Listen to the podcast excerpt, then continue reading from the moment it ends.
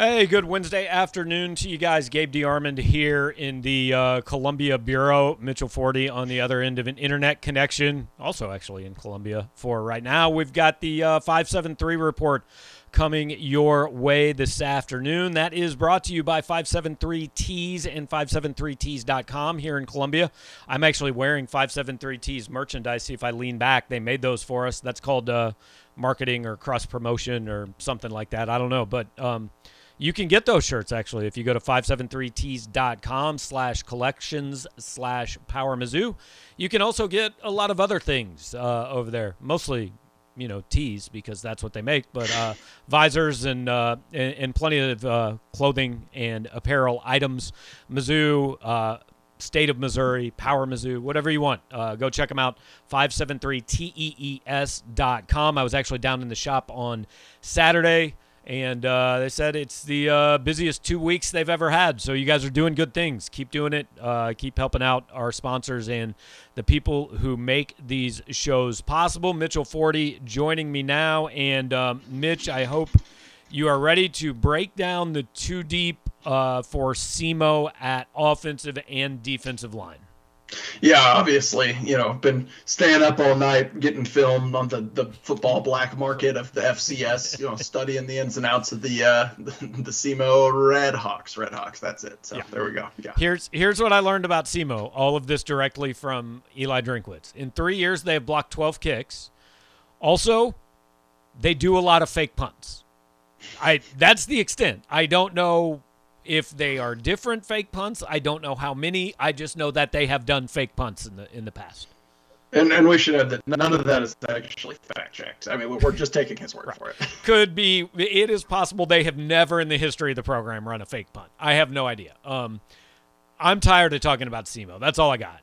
Uh, you, anything yeah, else same. you want to say? Um, I mean, no, like just uh, the only stat I will throw out there just to reinforce if some people are actually going to be like, oh, I don't know, you never know, the other team could always win. Mizzou has played uh, in their last 14 games with the FCS team since FCS became a team. They're 14 and 0. None of the games have ever been decided by less than 20 points. The average margin victory, I think, was like 42 point something and their last three games against SEMO have been a combined 136 to six. Yeah, they, they could name the score. It all those all those numbers include inexplicably giving up 43 points to Missouri State one time. So um, it's yeah. actually likely to be worse than that. So. Uh, all due respect to SEMO, I'm glad they can continue to run their athletic department for another year, but um, I got no interest in this game. So uh, there's a couple different directions we can go, but we're going to start where the people want to start, and that is uh, Shaw and Burden. Um, so I'm assuming we're talking Aidan Shaw and Luther Burden here. Um, Aidan Shaw, a basketball player from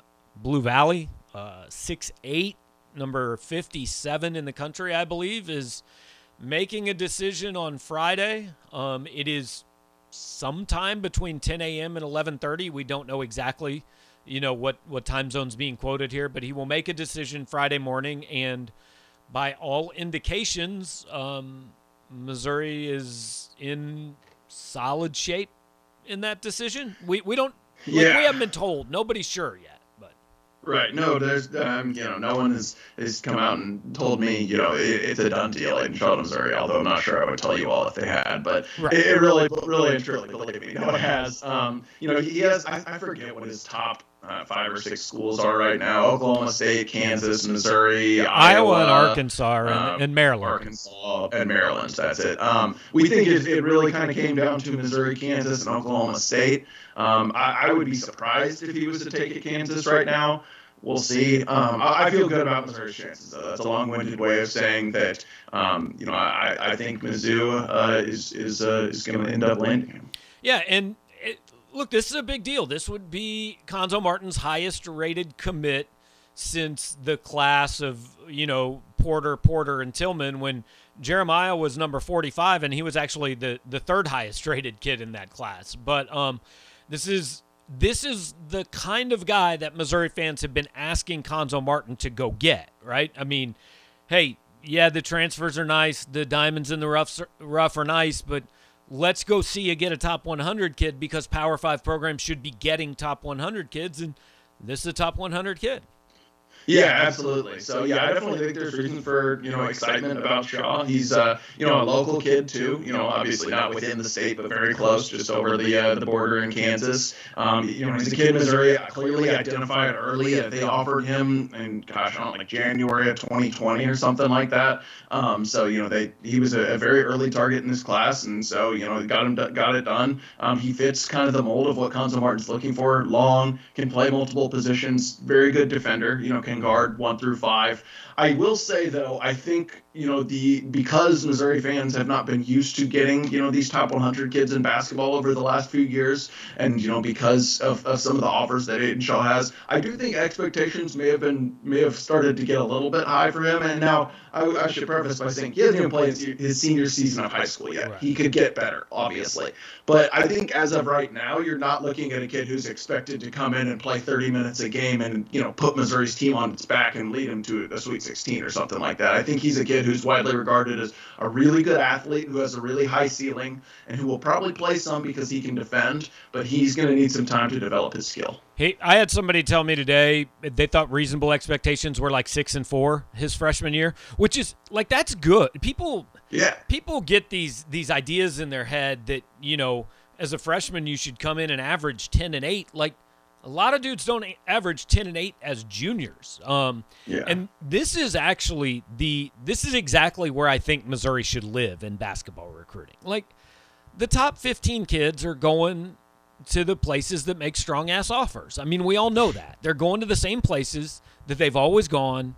And I don't think NIL or a lot of stuff is going to change that. Now, look, you get every now and then you get a Michael Porter situation or I, you know, some other top five kid who's gone to a place where where top five kids don't usually go. But the general rule is that level of kid that the the kids that wouldn't be in college except that they kind of have to be right now are either going to the G League or they're going to one of about six schools. But that next wave, that's where Missouri should live and hasn't lived. From like 25 to 85. Those kids who the truth of the matter is, if you're the even if you're the 30th ranked player in the country, you're maybe not necessarily coming into a high major team and starting and, and scoring double figures. Like, that's not how basketball always works. There are some of them, but those guys are generally ranked a, a little bit higher. So, this is exactly the type of kid he, he's going to be here a minimum of three years. And if he's not, it means he's gotten so much better that your program is better for having him. But I, I think the critics of Cuonzo Martin's recruiting have not been saying we need top 10 kids. They've been saying we need Aidan Shaw. That's the type of kid. And then go get two more Aidan Shaws to join him, and that's a really good class. Right. Yeah, you hit it there at the end. What I was going to say is that you know, yeah, Aidan Shaw obviously a really good pickup for all the reasons we just mentioned he can't be it. You know, you got to get some more guys that can work, and you can do some of that through the transfer portal. And you know, we'll see what what these transfers who they you know added ended up looking like. Um, you know, and that is a very viable path forward for a school like Missouri that's not going to land super highly rated kids out of high school all the time. But there needs to be some, and you know, hope you you hope for one or two basically every year of the you know top 100, top 150 type kids who have the upside, who you know maybe have some of the tools but just need to develop skill or something like that. And I think you know Yaya Keita is also kind of a similar example, but you, you need more of those guys. Right. You put him, put those guys with Anton Brookshire and Trevon Brazile, who, look, I, I don't remember where those guys were rated, but they are high school prospects, right? And then you sprinkle in, like, the last two classes is kind of the the path forward for Missouri getting back to Missouri fans where Missouri fans want. Whether it will work or not, I have no idea. Like I don't know if Aidan Shaw is going to score two points or twenty two points a game. I'm just saying right. this is for those who have been critical, uh, you know, this is it. And we're now to the point where I never again want to talk about 2014 to 16. It's over. It's we're five years away from it. This is his program. He's built it. He's recruiting the way he recruits. It, it, and whatever he does going forward has absolutely nothing to do anymore with the guy who was here before him. Right. And the only reason I think we end up talking about Kim Anderson is because the, the people on the two extremes are so loud, which is, you know, obviously something we see all the time. It's like, fortunately, know, it's like, oh only oh that gosh, we have to fire him immediately. And then the people who respond say, well, that's probably not very likely. You know, he did take over this terrible situation. Like, we don't need to, to talk about either of those things. He's not getting fired after this year unless right. things totally implode or there's some sort of scandal off the court, which seems very unlikely if you know Cuonzo. And he's also not still, you know, working with Kim Anderson players digging out of the Kim Anderson hole. Like, this is, you know, this is Cuonzo's team. Uh, you know, he, he totally remade it. He brought in basically all of his own guys during the offseason. We'll see how it goes. Well, fortunately, sports is the only place where the two extremes are really loud and the middle gets ignored. So, uh, so, um, okay. So the other thing that everybody wants to talk about um, is Luther Burden. Um, he is announcing a top three on Friday. It will be, as Sean and I talked about yesterday, it will be Missouri and Georgia and it will either be Oklahoma or Alabama. I don't know who the third one's going to be, and I really don't think it matters who the third one is going to be. Yeah, yeah. I mean, that's consistent with everything we've heard. Um, you know, I, I don't know. Could like, could be SEMO could sneak in there. that would be surprising. That'd that would be, be a victory cool, for SEMO, just from a publicity standpoint.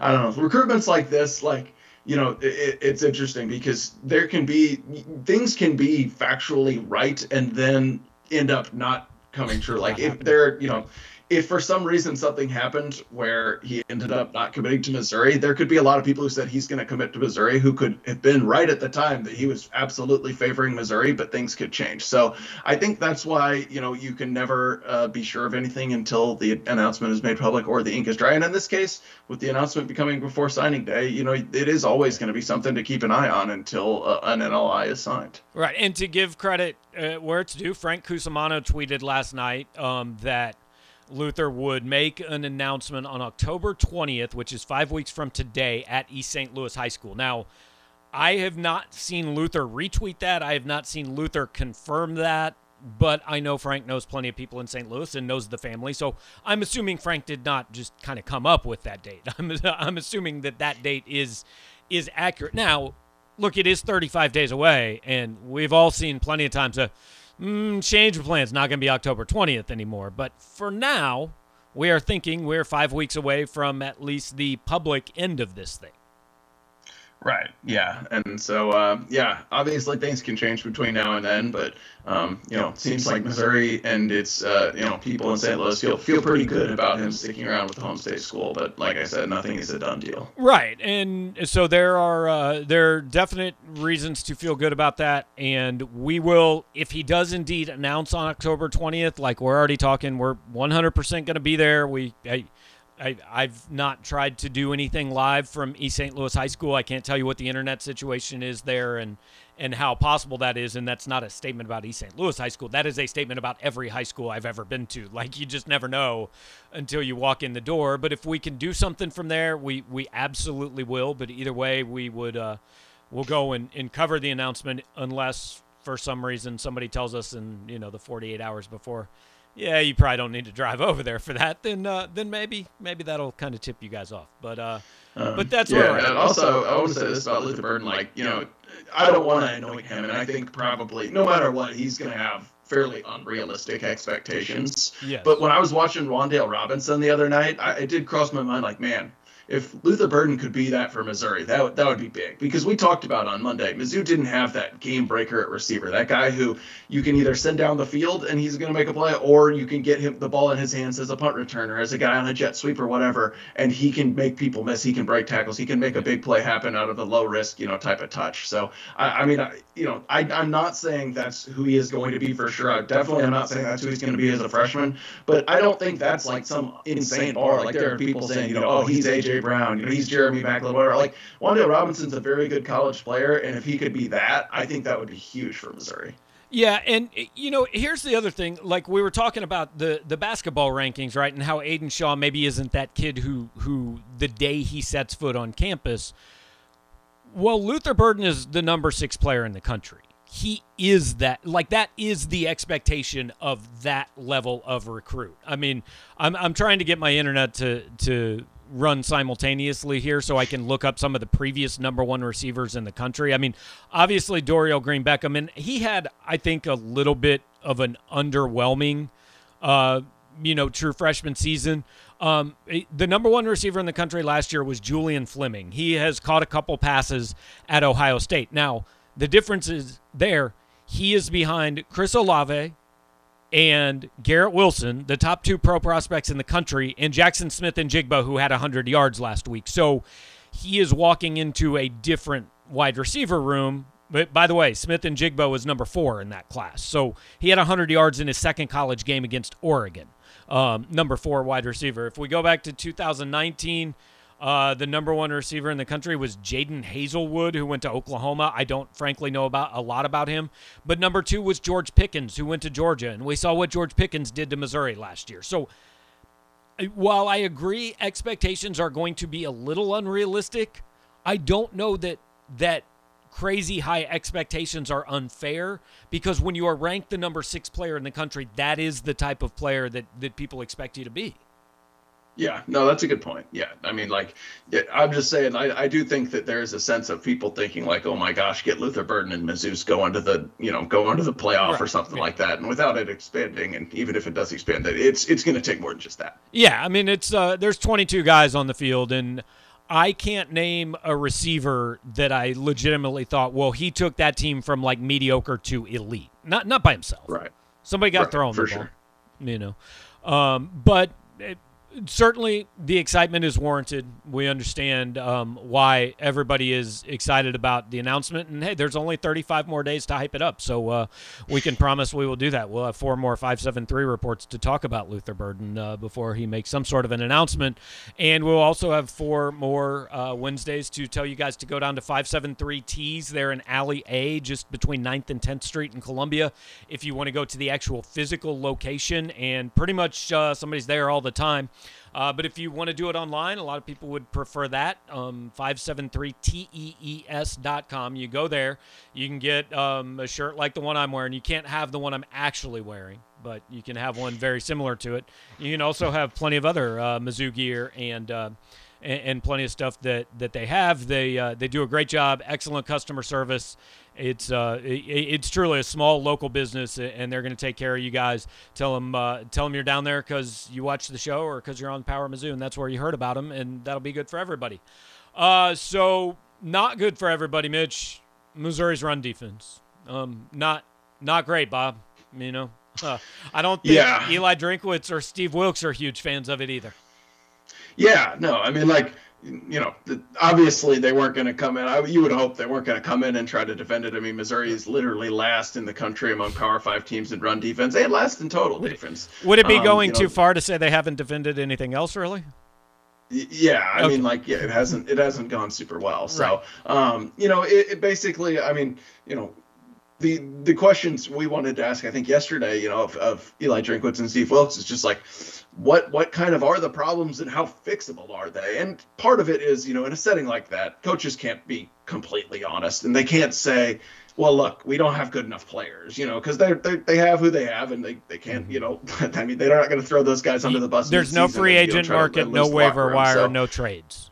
Yeah. Right. So uh, yeah, Steve Wilks basically said, "Look, it's it's on me. Um, I accept full responsibility." And and there are a few things I think from a scheme perspective that can be fixed. I mean, he mentioned, you know, on the second play from scrimmage, Mizzou had five defensive linemen in the game. They they thought Kentucky was opening in a jumbo package, put in five defensive linemen for the first two snaps, and Wan'Dale Robinson took that jet sweep 68 yards or whatever. That's a scheme thing you know, he mentioned he's he's going to try to go up to the box to uh, try to get play calls in quicker. Maybe that helps a little bit. He talked a little bit. That you asked the question about simplifying the scheme a little bit so people can play a little bit faster. Maybe that helps. And and you know, there were some adjustments made in the second halves of both of these two games that make you say, okay, maybe it, it's not as you know as bad as as we've seen it at its worst. But I thought Eli Drinkwitz hinted at the real problem even without saying it. Like I said, he couldn't, but he came kind of close. Yeah. And he basically said, we need some guys to step up and play better You know, he said we want to play more guys at linebackers, but the guys you're seeing are the only guys that have shown us they can do it, it even at all in practice. You know, he said at a certain point you got to get off blocks, you got to fill gaps, you got to make tackles. Like no scheme is going to work if those two things don't work. So, uh, you know, I think that's probably the bigger issue.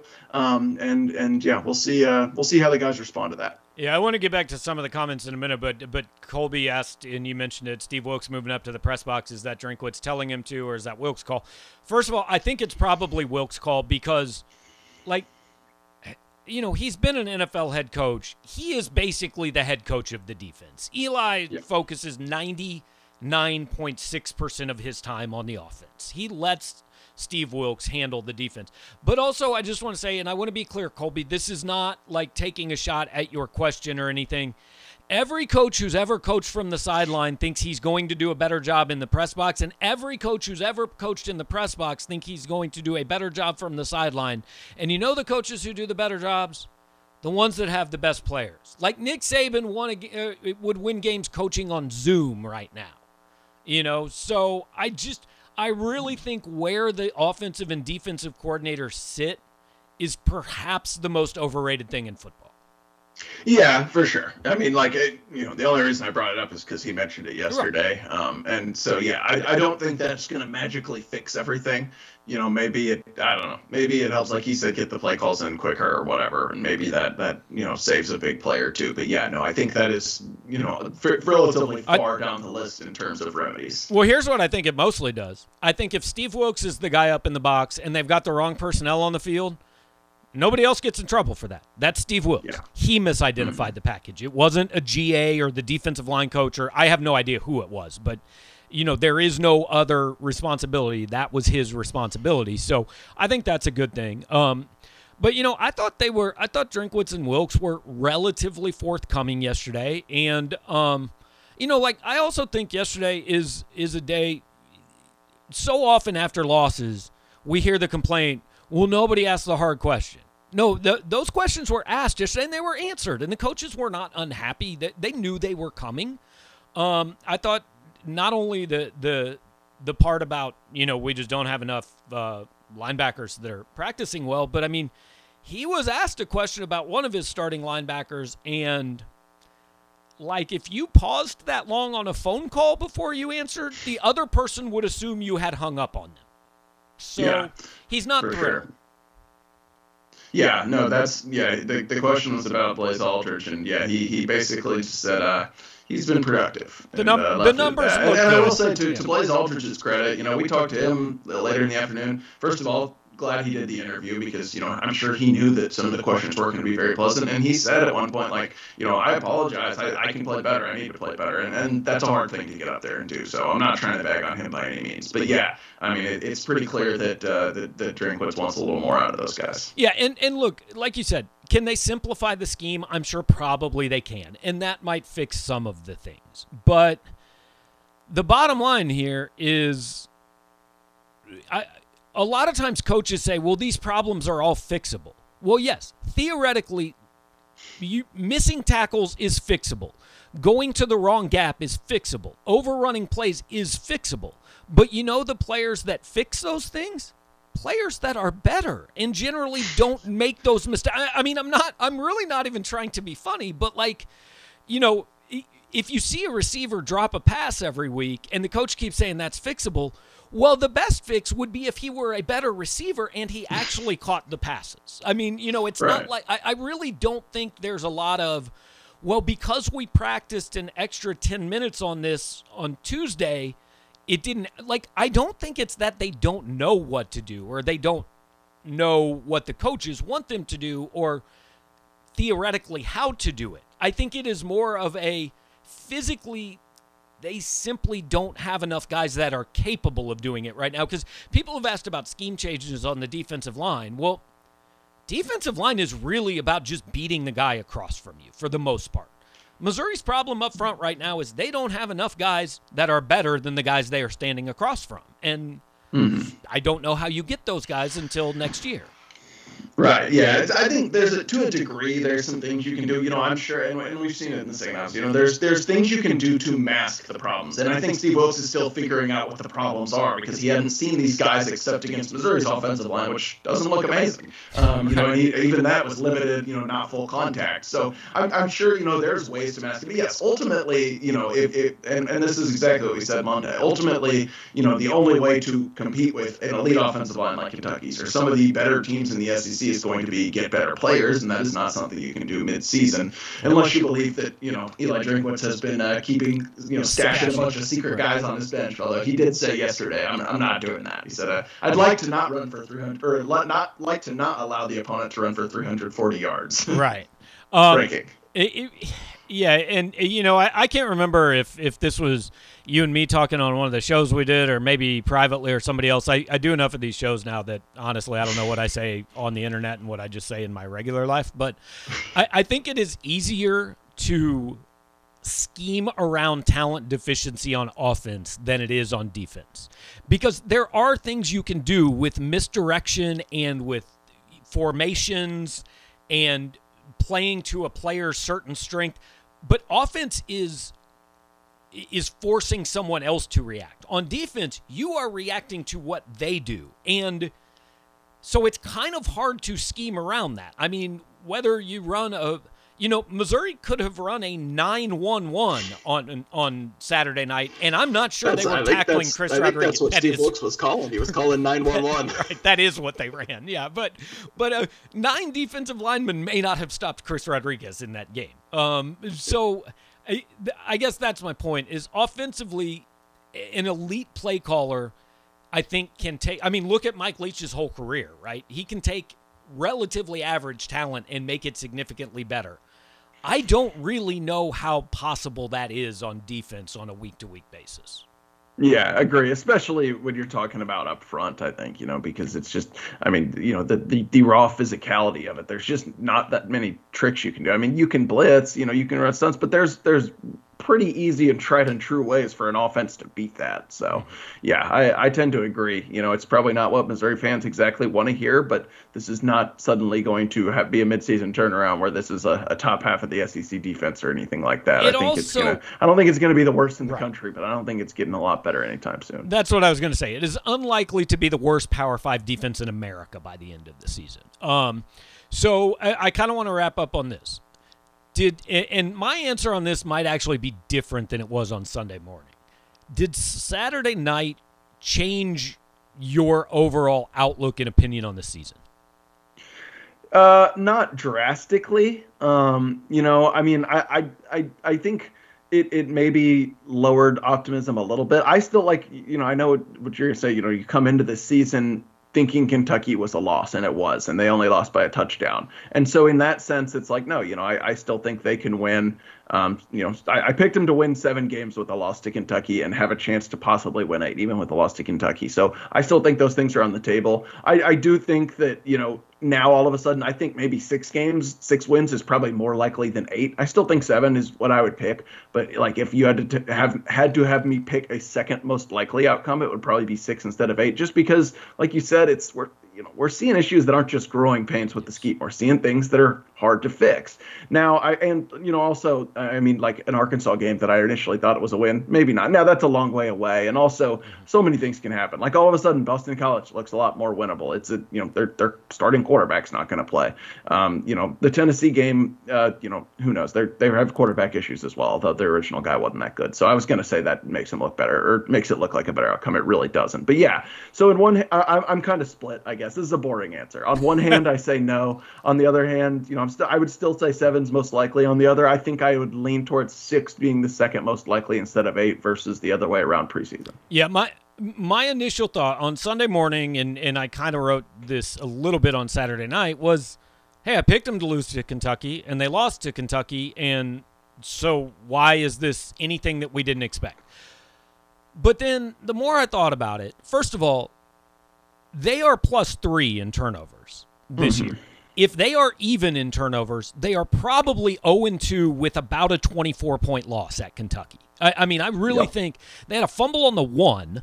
They had another turnover that I think they turned into a, a, a touchdown. And so And then at Central Michigan, they were plus two, and those were a big deal when they happened. So they are, I think, not as good as the scoreboard said they were on in the first two weeks. Is is what I'm saying. And if you, there are certain ways that you lose that you say, okay, hey, that can happen. But if the way you are losing is the other team is handing the ball off and running for six and a half yards every carry right up the middle, largely on the same plays, that now makes me think I mean, Tennessee probably has a guy that can do that. South Carolina probably has a guy that can do that. Arkansas probably has a guy that can do that. So I'm not saying those are losses. I'm just saying that if my confidence if before the season you had asked me, okay, BC, Tennessee, Arkansas, South Carolina, how many do they win? I'd have said minimum three and one. And now I'm not as sure that's true. Um, now I, I think two and two is not out of the question in those games. Um, I think they probably will go at least two and two, but two and two is now on the table, which brings into to the discussion that six and six that you were talking about. Yeah, I mean, I don't know. Yeah, I uh, yeah, I don't want to overreact too much to early in the season because that's what everyone does, and I and I often make fun of people for it. You know, so who suddenly are saying, "Oh, this is a four-win team." Like, I don't think so. But yes, I do think that you have to take a look at the fact, and I mentioned this after week one. Like that game, you know, Mizzou being plus two in the turnover margin. If they're not, that that is a, a very uh, very tight game, if not a loss. And this one, they were not, you know, I mean, they just weren't the better team, like you said. Like, you know, they, I, I don't And they know, were the worst team I, by more than seven. Like the S and P plus or whatever Bill C does, but Yeah. I know that like you know he does like a predicted outcome based. I would predict, I would guess that his predicted outcome for the Mizzou Kentucky game was like 21 points. I would say at least 14. Yeah, no question. Yeah. Um, but hey, who knows? You know, every week is is different. I, I know I know they're going to win this weekend. I know they're not going to beat Georgia, almost certainly. Those are the two things I know about the rest of the season. And that's about it. Yeah, I, I feel like I mean, gosh, if, if we can't call Vanderbilt a win, like Yeah. the things have really gone off the rails. Yeah. That team is bad. They are bad. Um, need to get Colorado State on the schedule apparently, and Yeah. and avoid East Tennessee. The Buccaneers got Watch a, out. They got a tough unit down there in uh, Hey, Murfreesboro. Mizzou knows all about it. They would have been one of the one of the teams on the list, this the list of the seven teams that uh, FCS teams that beat FBS teams that we heard all about yesterday. That's right. That's right. Uh, look, it's not going to happen this weekend, but uh, whatever. So, um, I don't know. Anything else, man? I feel like we covered it all. Yeah, no, I was saying, you know, don't overreact to one loss or whatever. Like if if it were to happen this week, yeah, I've absolutely over- shut down the program, fire everyone, yeah. Divert the money to men's swimming. There's no such thing as overreacting to a loss this weekend. However, I also do think it's worth saying if they win 59 to nothing and SEMO has 12 yards rushing, I don't care. That doesn't mean the defense is fixed. If you write that, I will delete it and you will not be allowed to write the following week. So Actually, that that's not true. You me. I will do- write I might do that on purpose. you will- you will write double the following week. Let me change that. okay, dang. All right. Uh, thanks, Mitch. We'll see in a couple hours over at interviews. So uh, thank you guys also for uh, joining in and watching us here. And you can do that pretty much every day. Um, we will not have a show tomorrow because, look, we're not doing an in depth opponent breakdown of SEMO, which is what we usually do on Thursdays. Uh, we will be back. I'll be back on the Pick Show on Friday with Tim McKernan this week as the special uh, guest gambler. So uh, join us then. I think we're we're uh, I, I can't remember what time we're going to air it on Friday, but you'll be able to see that on the site on Friday. Uh, SEMO game 11 a.m. We'll have pregame, postgame. Mitch and Joel will be over at the stadium and. Thanks for watching. Thanks to 573Tees. Go check them out at 573tees.com. If you go there in person, make sure to tell them you heard about it on Power Mizzou. So uh, thanks to everybody. We'll talk to you later.